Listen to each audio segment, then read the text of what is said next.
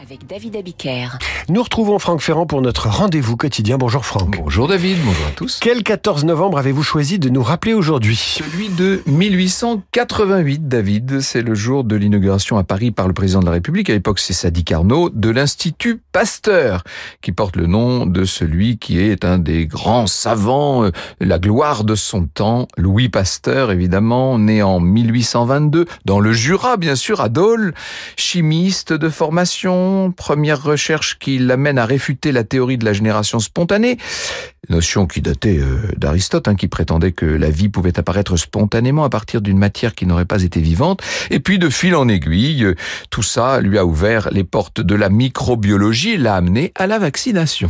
Et c'est un jeune garçon de 9 ans, Joseph Meister, mordu par un chien enragé, qui est devenu le premier humain vacciné. Oui, alors euh, en tout cas, sous cette forme-là, en 10 jours, ce garçon a reçu 13 injections et ça va être un succès.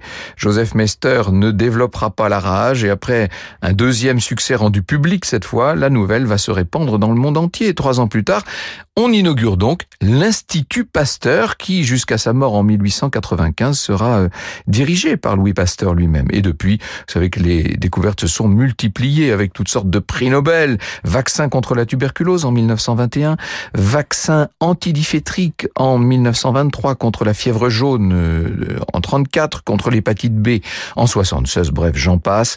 L'invention de Pasteur euh, est une des grandes avancées médicales, incontestablement. Mais moi, je me suis fait vacciner contre la grippe euh, il y a quelques jours grâce Oh, à Radio. Classique. Comme quoi, hein, tout arrive.